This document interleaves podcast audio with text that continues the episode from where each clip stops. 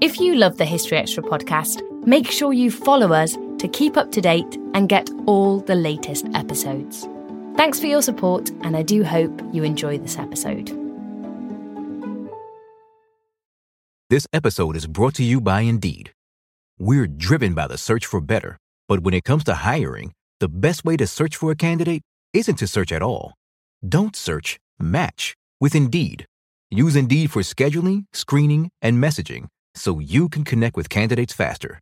And listeners of this show will get a $75 sponsored job credit to get your jobs more visibility at Indeed.com slash History Extra. Just go to Indeed.com slash History Extra right now and support our show by saying you heard about Indeed on this podcast. Terms and conditions apply. Need to hire? You need Indeed.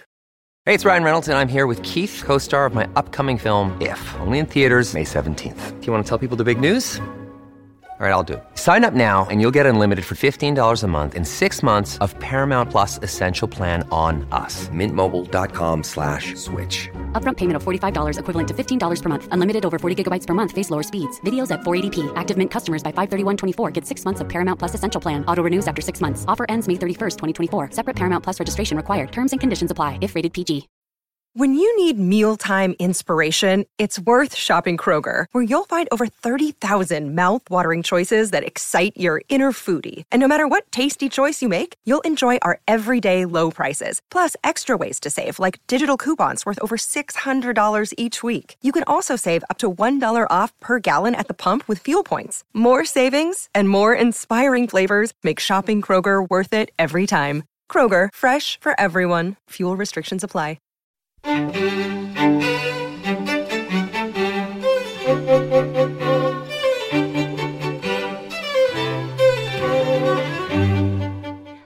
and welcome to the History Extra podcast from BBC History Magazine and BBC History Revealed.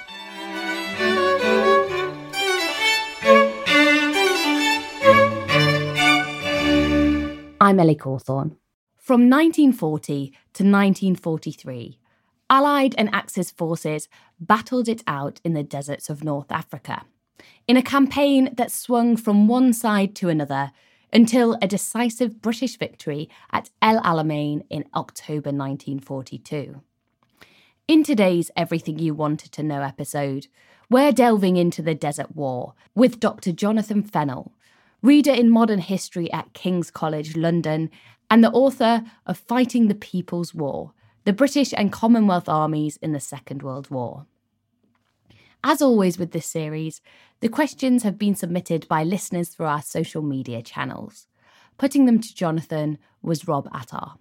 So I wonder if we could begin by just narrowing down some terminology, because sometimes this theatre is known as the Desert War, sometimes the North African Campaign. And do you have a preferred term for this? And do these terms actually mean the same thing? I typically do refer to it as the North African campaign. There are times now when I when I wonder whether it's helpful to separate it from the East African campaign, which occurs, um, funny enough, in East Africa, and sometimes we even separate it again from the campaign that takes place in Tunisia in 1943. On the whole, I think North Africa captures the the overall thrust of of, of where um, the campaign happens um, between really 1941 and 1943 the Desert War seems to really focus more on on a on a specific bit of North Africa, in between, if you will, kind of Alexandria, Cairo, um, the, the Suez Canal, and the Cyrenaican Bulge. If you can picture it, kind of about about two thousand kilometers further west than that. But on the whole, North Africa will do.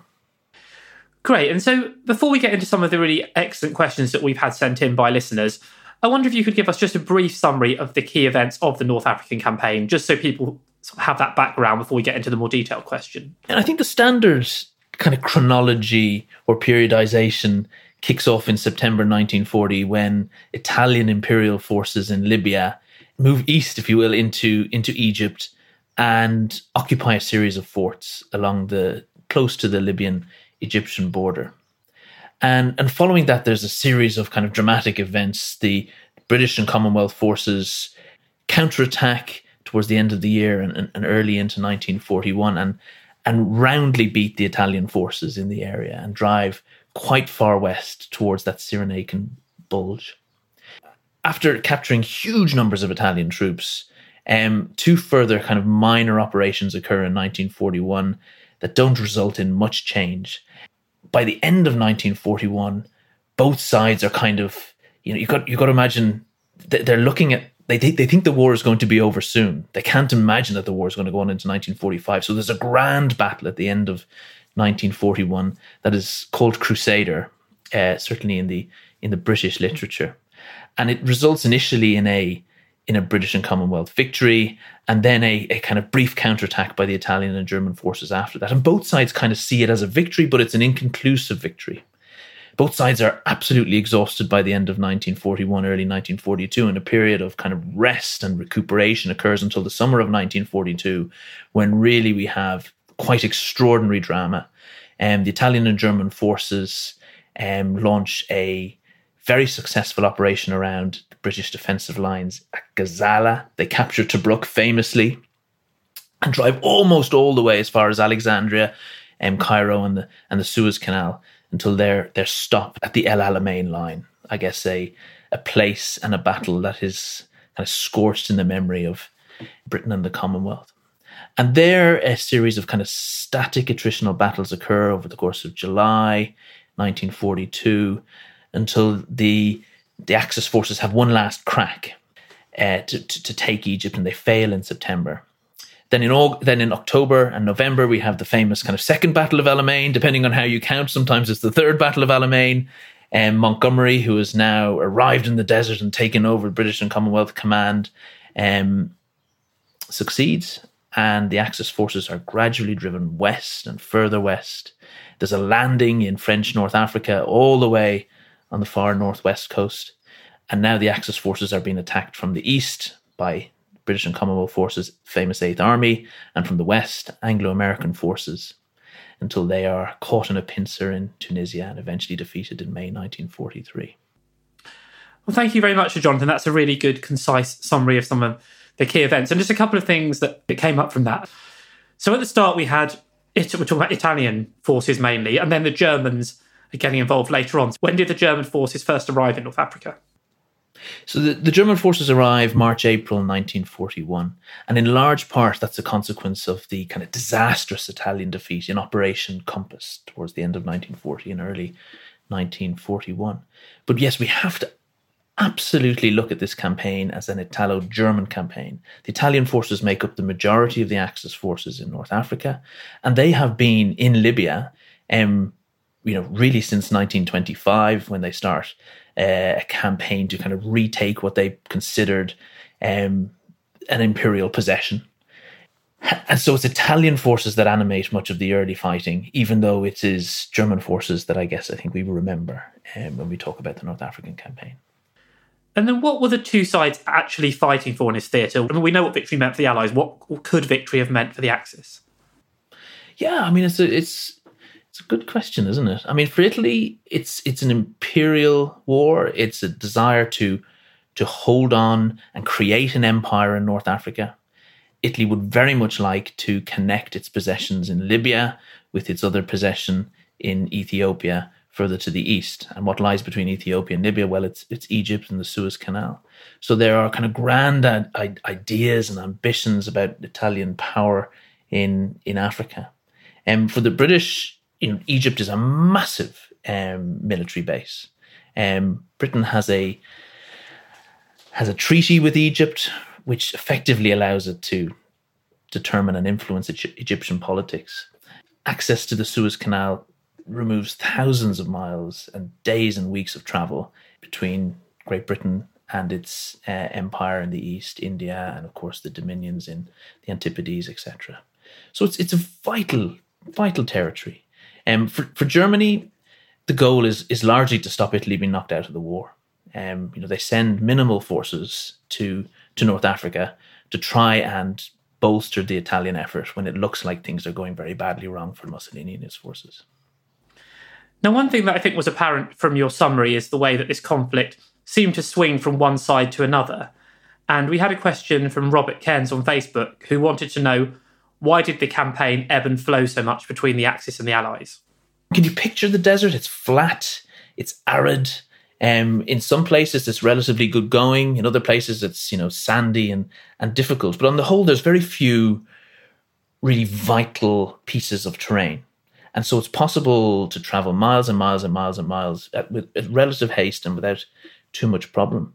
So without kind of big cities or you know major rivers or mountains to kind of hinge a defense around, it was possible for enormous amount of movement. And we can talk about armies kind of going hundreds of miles west and hundreds of miles east. So I think in large part it's down to the terrain, it's down to the relatively un- relatively uninhabited characteristic of the area um, that allowed for that you know level of movement. And another question that we had on Facebook was from Alex Plotkin, who asked, what was the relative combat effectiveness of the British Eighth Army compared with the Africa Corps? And that's the Africa Corps is the German, the German force, isn't it? Yes, this the German part. Yes, although at times it does um, include some Italian formations. Yeah, uh, it's, it's a it's a grand old question, isn't it? And one that I think historians will debate um, for for years to come. It depends how you how you define combat effectiveness, doesn't it, and how you understand it is combat effectiveness about winning? In which case, it's hard to say that the British and Commonwealth forces weren't more effective than the Germans because they ultimately, and the Italians because they ultimately succeed. Is combat effectiveness more about kind of efficiency and the the extent to which one can achieve stated objectives with the means available? And you could argue that in many ways the Germans were a more efficient force, and theoretically, at least, they fought in ways that we might we might encourage commanders today to fight. They were maneuverist, they were aggressive, they tried to fight using all arms. So there was a high level of coordination. The German forces tended to employ mission command. So they encouraged their subordinates to use their own initiative, to use their intelligence, to look at what was in front of them and act according to their own education and understanding of the problem of war. Whereas when we look at, say, the British and Commonwealth forces, theoretically, they were much more centralized in their approach and um, much more cautious. Um, at times, there was less of a reliance on maneuver and aggression and more of a kind of focus on attrition and control. British leaders were not always um, trusted to the extent that maybe subordinate German commanders were trusted. And therefore, you kind of had a less dynamic approach towards. So, theoretically, we would say you know, the British Commonwealth approach was was less advanced, but they won. And really, you know, the ultimate job of a commander is to find a way to win with the tools at his or her disposal. And in that sense, the British and Commonwealth forces ultimately managed to get the job done. They may have had slightly less sophisticated means or a less well trained um, force, but they made use of those means in a, in a way that led them to victory. You know, ultimately, the currency is victory here, isn't it? In, in, in a world war, you got to win.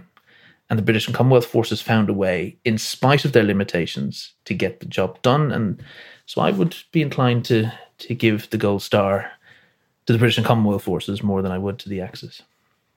And I suppose it's important when we're talking about the British and Commonwealth forces, as you've been doing, to to emphasise the fact that a large proportion of these troops were not British. They were from, you know, throughout the Commonwealth, throughout the Empire, um, and even some other allied powers as well, weren't they? I mean, it's extraordinary in many ways. I mean, so Ashley Jackson wrote a wonderful book a while back ago called The British Empire and the Second World War. And he says in late 1941, the Eighth Army was a quarter British and three quarters Imperial. It included not just men from Australia, Britain, India, New Zealand, South Africa, and southern Rhodesia, but also men from Basutoland, Bechuanaland, Ceylon, modern day Sri Lanka, Cyprus, the Gambia, the Gold Coast, Kenya, Mauritius, Nigeria, Palestine, Rodrigues, Sierra Leone, the Seychelles, Swaziland, Tanganyika, and Uganda. And we can throw in there as well non imperial forces from France, Czech forces, Polish forces, Greek forces. I mean, it is a stunning mix of human beings from different cultures and backgrounds with different dietary requirements and and hopes and loves and hates. So yeah, a, a remarkable kind of complex force. And then coming on um, to one of the other key players, we had a question from Diogo Morgado on Twitter, And he writes Was the overall performance of the Italians as bad as the wartime propaganda suggested? And this is actually something that comes up not just in North Africa, but in general, Italy has a reputation for being far inferior to their German allies. But, but is that fair? Yeah, I'm dealing with this. I'm, I'm, I'm, so I've, I've got a new project. I'm trying to write a new history of the Second World War, and I'm currently kind of deep into thinking about uh, the Italian experience. And I think we're really unfair on Italy, and and I and I wonder where that comes from. I think it's probably some cultural stereotypes involved, um, and another probably less than positive uh, emotional traits. The Italians, we've got to remember, have been fighting for a long time by 1940, 1941, and 1942.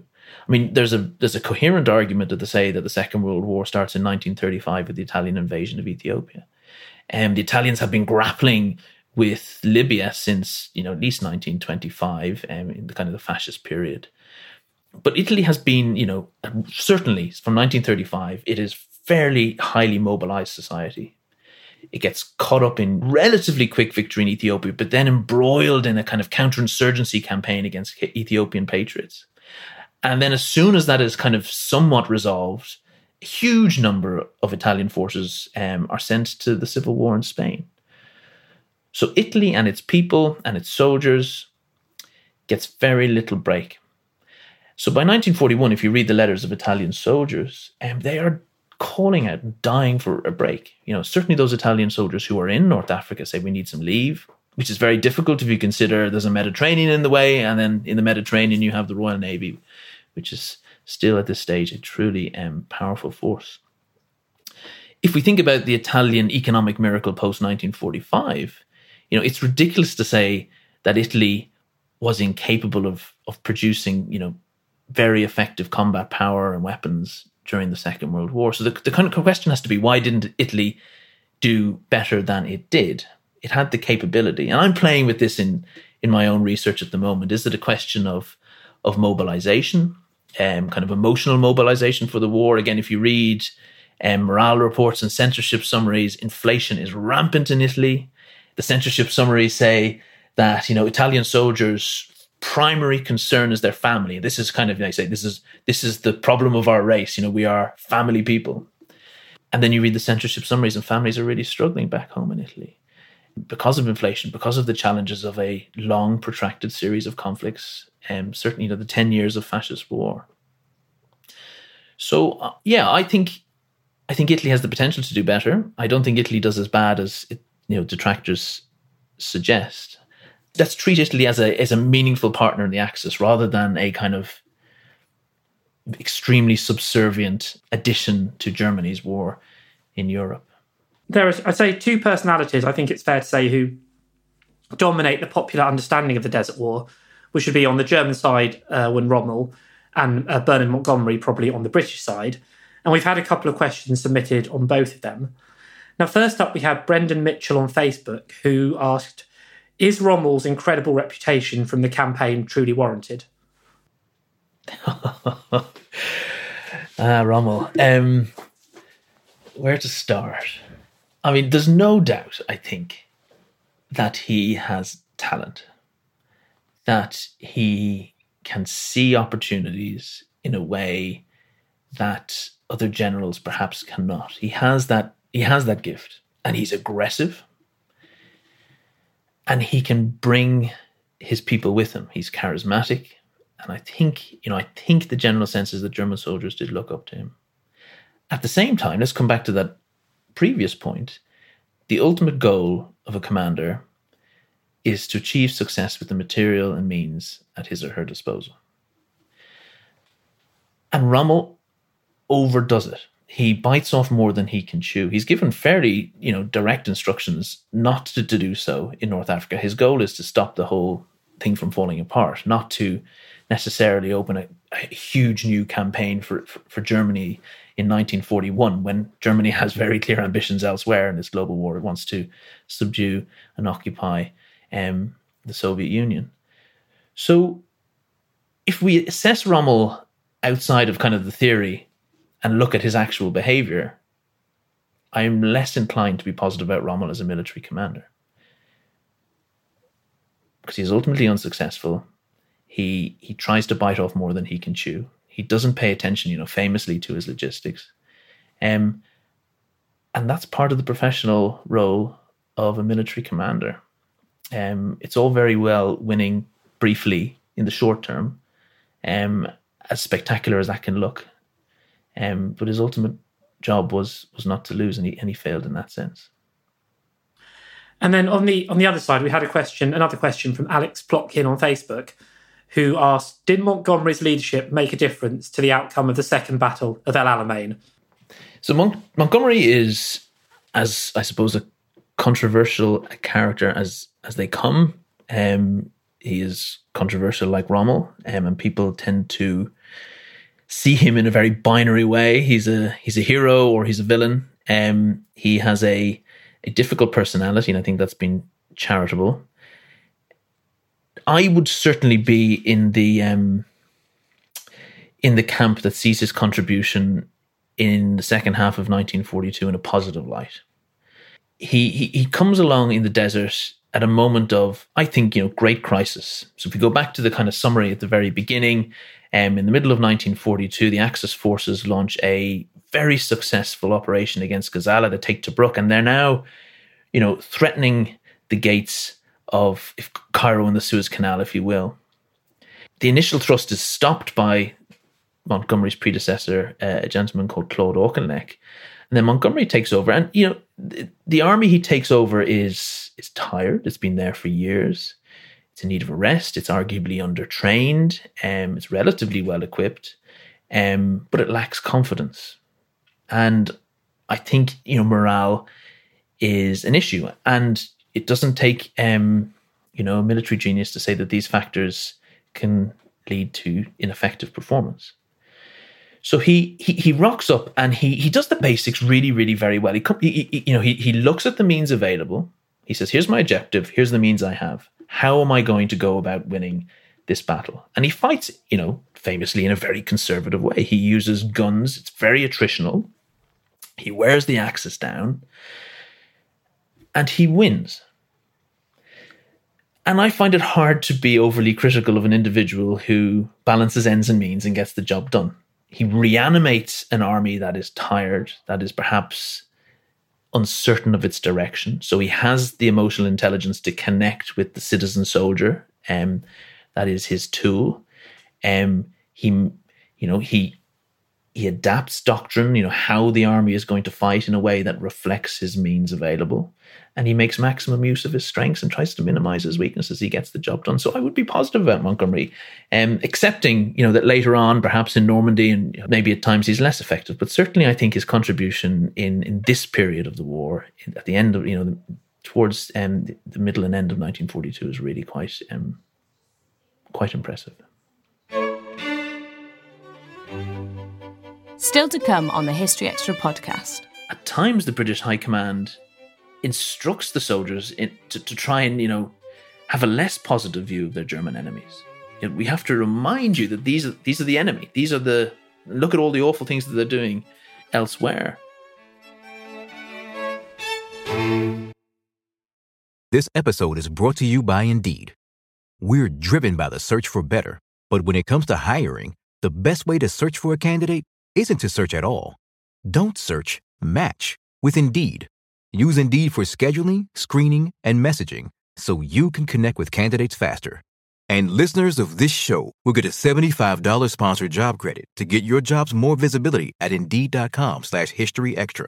Just go to Indeed.com slash History Extra right now and support our show by saying you heard about Indeed on this podcast. Terms and conditions apply. Need to hire? You need Indeed. We don't always realize just how much our negative thoughts and experiences stick with us and weigh us down. You may find your brain constantly running through a highlight reel of bad moments. That comment your friend made last week that hurt your feelings, that frustrating thing your mum does, or that silly thing you said in a meeting. Maybe it's time to get it all off your chest, whether it's a tiny annoyance or something much bigger. Talking about it can give you some relief and lead you to a potential solution. That's where therapy comes in. It's a safe space to share whatever's weighing you down and learn to process it so your internal highlight reel can focus on the good stuff. And BetterHelp offers affordable online therapy on a schedule that works for you. Connect with a licensed therapist by text, phone, or video call. Start the process in minutes and switch therapists anytime. Let it out with BetterHelp. Visit betterhelp.com slash historyextra today to get 10% off your first month. That's betterhelp, H-E-L-P dot com slash historyextra. Now, on Twitter, we had another question from Diogo Morgado, who asked Was victory in the desert mainly a question of logistics, i.e., were the Allies just better supplied than the Germans? Uh, there's certainly a thread in the literature that would argue that passionately. That, you know, the distances at play um, and the difficulties of maintaining forces in a very hostile environment. You know, it's very hot during the day, it's very cold at night, the sand gets everywhere. Um, it's a war of maneuver which requires vehicles, trucks, tanks, etc. Trucks and tanks can't move without petroleum. Human beings can't survive in the desert. They can't go and, you know, take food from civilians. They can't raid the crops in the desert because there isn't any. So the food and the water has to be brought with the soldiers. So it becomes a uh, you know a really technical and logistical challenge. So, so the argument is certainly not that logistics are unimportant. Logistics are vitally important. How do we weigh then logistics as compared to the other factors that influence or determine the outcome of the campaign? You know, we can you know we've talked a little bit about leadership, and we can talk more about morale, and we can talk about technology and all these things. So I think it has to be understood in light of other factors. It's not the most important, but it is certainly among the most significant factors at play. And at certain moments, it does play, you know, perhaps uh, ha- have more importance than at others. So Rommel is really stretched by September 1942 as he's as he's hoping to take Egypt and kind of throw the final and decisive blow in the campaign. And he has very little petroleum available because British submarines and aircraft and ships are sinking Italian boats as they try to get from Italy to North Africa. And that reduces his ability to maneuver. You know, Rommel's approach is aggressive, it's maneuverist. Um, he likes to launch these kind of deep encirclement uh, operations south into the desert and then come in behind the British and Commonwealth forces. And he's unable to do that in September 1942 because he doesn't have the the fuel to do so. And that's a matter of logistics. And so he ends up fighting a battle that, you know, in a way that it doesn't really suit his forces. That's not to say that that determines the outcome, because it's still possible for, cre- you know, creative or aggressive forces um, to find a solution to the combat problem. But he certainly isn't helped by the lack of means and by the lack of petrol um, at this this this kind of crucial part of the campaign. It's like in all things, right? There's no silver bullet. There's no, you know, no historian is going to say there's there's um, a kind of a single answer to a human problem. But I think um, absolutely right to include logistics in the in any calculation of why one side lost and the other side succeeded in any campaign. Okay, so we we had an interesting question from Sweden Hungary on Twitter, um, and they wanted to know whether the war was as civilized as we're led to believe. And I suppose it's true this theatre has got a reputation for being less brutal than say the Eastern Front or the Pacific War and things like that. But but was it really that civilized in quote marks? I've thought about this pretty deeply, um, or a while ago though, and I, I looked in in some depth for kind of examples of barbarity, say caught up in the censorship summary. So soldiers write home to their loved ones. Their letters are turned into weekly and bi weekly censorship reports, which are effectively morale reports. And they give a really rich view of how soldiers are experiencing um, the war. And there's very little in the censorship summaries that is kind of hateful which is which is remarkable in a way and in fact at times um, at times the British High Command instructs the soldiers in, to, to try and, you know, have a less positive view of their German enemies. You know, we have to remind you that these are these are the enemy. These are the look at all the awful things that they're doing elsewhere. But soldiers who are, say, captured, who then escape because of the desert, right? And it's it's relatively difficult to hold on to POWs when you get them. So you do get a lot of escaped POWs, and then their letters are censored um, and you get kind of nice excerpts. And they tend to be very positive about their German captures. They say that they're treated um, civilly and um, with respect, um, that they're looked after. Now, they're less positive about the Italians. Um, and I think probably the Italians do treat prisoners less well. Again, I think those um, assessments are kind of infused by certain cultural um, expectations of, of Italy and Italians. Now, some German scholars have kind of, you know, highlighted what um, the German forces intended to do had they taken Cairo and indeed, you know, taken the Suez Canal in Egypt. And I think we can fully, ex- we could have expected that, you know, the Jewish population would have been murdered and that it would have been truly horrendous. So it's, I think one has to be careful um, not to overdo it.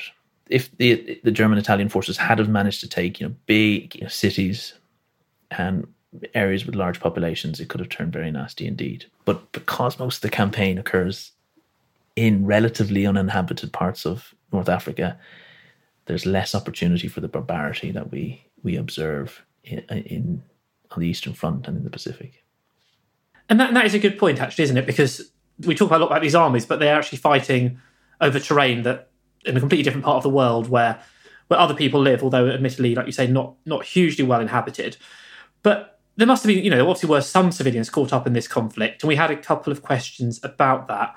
So we had agrobiodiverse on Twitter asked, what were the effects of the campaign on the local population and environment? And franchise 505 on Instagram wanted to know, how did the local populations view the two sides? So I wondered if you could just kind of give us a general sense of what this war meant for the people living in North Africa who did get caught up in it and whether they had a preference over who emerged victorious. I think it's very important to, to, to look at those caught in the middle. And we, we do tell the story um, typically through Italian and German and, and, British eyes. Um, you know, for locals, this you know, there's there's no love of imperialism. You know, Egyptian politicians um, and others, you know, quite happily have the British out of their country.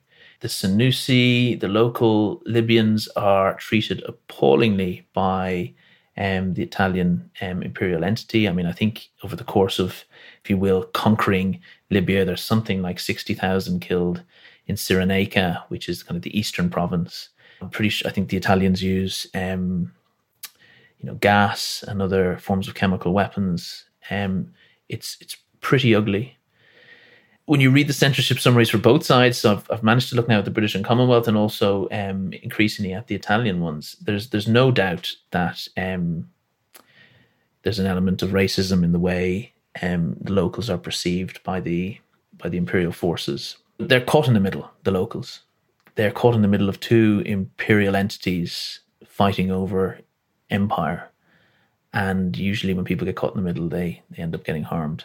Um, so I think yes, there's there's no love for either side. What is interesting is you have actually quite a quite a, a, a large number of Italian settlers in Libya, who if we I don't know whether we whether it's right to count them as local, but they certainly, according to what I've read so far, seem to be positive about um, Italian efforts. Um, but again, struggle terribly with with inflation and increasing difficulty of maintaining their farms and homesteads as the link between the colony in Libya and you know, the homeland or the motherland back in Italy is is severed by by the Royal Navy and, and, and Allied air forces. So it's it's a mixed and complex picture, I think.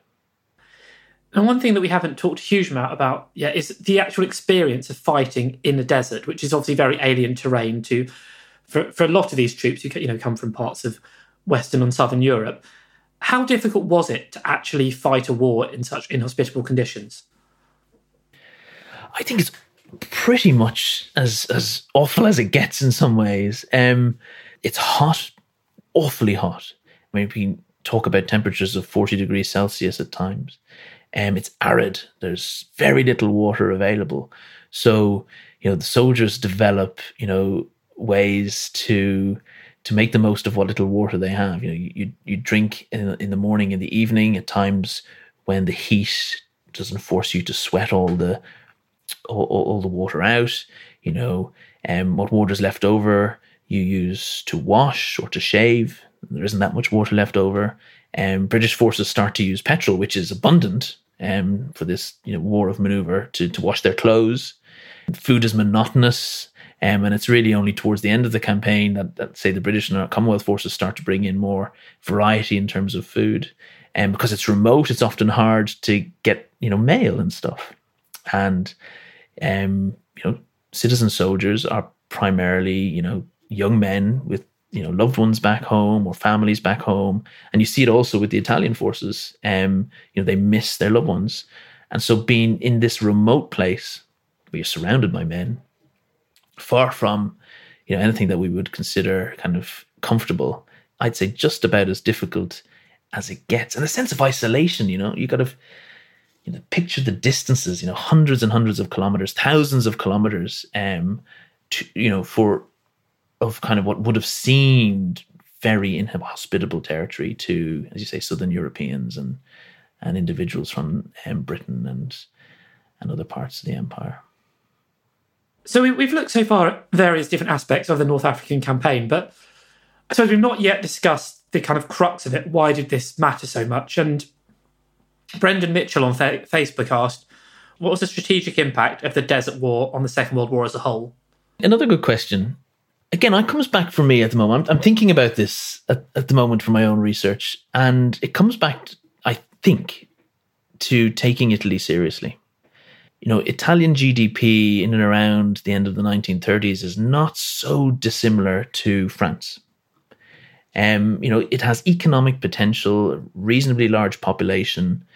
So knocking Italy out of the war is actually quite a big deal, and I think a bigger deal than some of the literature um, allows. So f- for the empire, the British and Commonwealth Empire, um, getting to grips with Italian power, um, wearing it down, um, dragging Germany, albeit in small portions when you think of the, the number of divisions that are fighting on the Eastern Front, but dragging, you know, one, two, three divisions, eventually, you know, more in Tunisia, um, into the fight in North Africa is is useful. So, in that sense, you know, for, for Britain and the Commonwealth and, and the Allies, it is a very useful tool to knock out um, one of the weaker, but I think still important members of the Axis. It ensures um, access to the Suez Canal, which is the vital gateway, if you will, to the empire in the east. For the Axis forces, North Africa is is significant in kind of other ways. It's significant for Italy because it's um, part of their overall drive to war, which is to create a sufficiently large economic bloc, an empire, if you will, so that Italy can compete in a globalized world. So Italy wants access to resources. Italy wants its own empire. Um, and that is driving it um, in many ways in North Africa. For Germany, it wants to maintain its um, its ally, its close ally, and so it's willing to send forces to North Africa in 1941 to prop up Italian forces after things go slightly well, fairly majorly wrong. Um, but there's no doubt, you know, when you look at the war writ large and you look at the number of divisions, um, involved in North Africa, say German divisions involved in North Africa, and compare it to the number of German divisions involved in on the Eastern Front, um, North Africa can look pretty insignificant. So I think you do have to to situ- situate Italy. If, if, if you situate Italy as a, as a more important member of the Axis, then I think North Africa takes on an additional significance.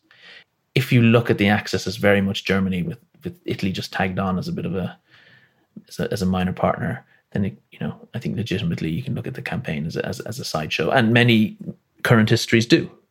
Um, I think actually we need to pay more attention to Italy, and I guess I'm going to be writing about that in the coming years.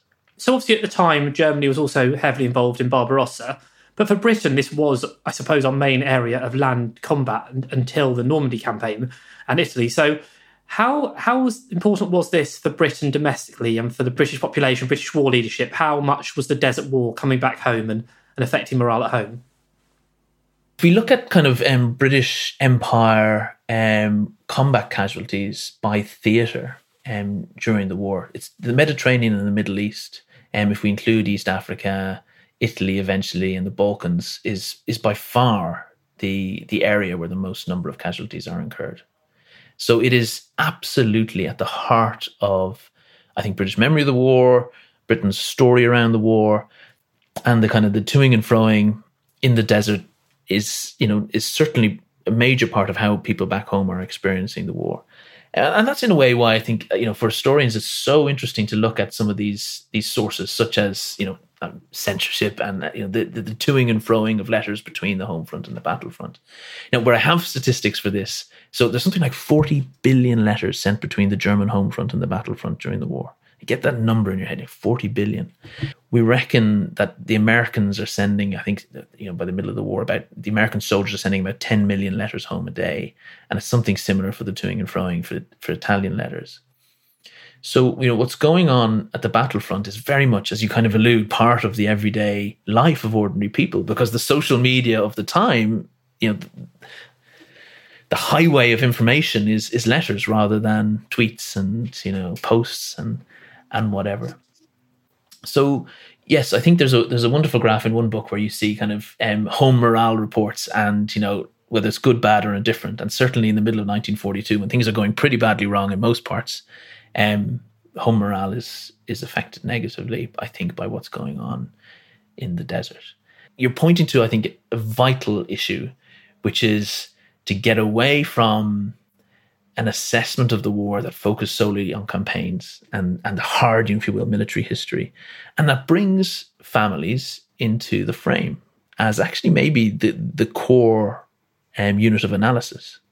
How did groups of human beings, families, um, make sense of the war for them? And to what extent then did it influence their willingness to serve? Um, in many ways, it appears the Italians while recognizing the centrality of families, don't look after the family sufficiently. I'm, I'm just building my understanding of this, to be frank. Um, don't seem to be able to look after the family sufficiently. And at times, again, the family dynamic in the desert for, for British and Commonwealth soldier breaks down. You know, we know that lawyers are sent out to the desert to try and help individuals who are having troubles with wives back home. You know, the number of divorces increase because of the separation. And again, they're sending lawyers to advise soldiers. How do you deal with what's gone on? Um, and of course, women back home are suffering from from men misbehaving in the brothels of Cairo, uh, etc. As well. So it's a two way thing. I think perhaps we should not separate the home front and the battlefront as much as we as we do, and looking at that interaction maybe enlivens our understanding of this of this horrible global war. That was Dr. Jonathan Fennell. His most recent book, Fighting the People's War The British and Commonwealth Armies and the Second World War, was published by Cambridge University Press in 2019. If you're interested in reading a feature about El Alamein, head to historyextra.com and type those words into the search bar. Thanks for listening. This podcast was produced by Ben Hewitt.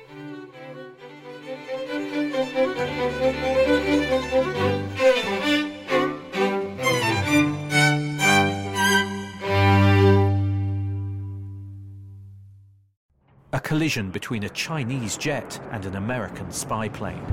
He came and rammed into our left wing. With relations increasingly strained, what are the chances of things spinning out of control? The Western world was asleep.